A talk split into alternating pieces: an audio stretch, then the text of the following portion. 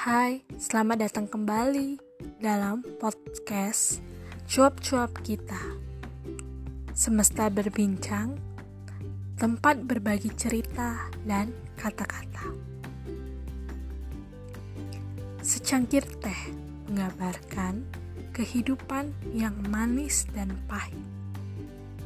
Tergantung dengan pilihan yang diambil, teh memberikan rasa hangat ibaratkan sebuah senyuman.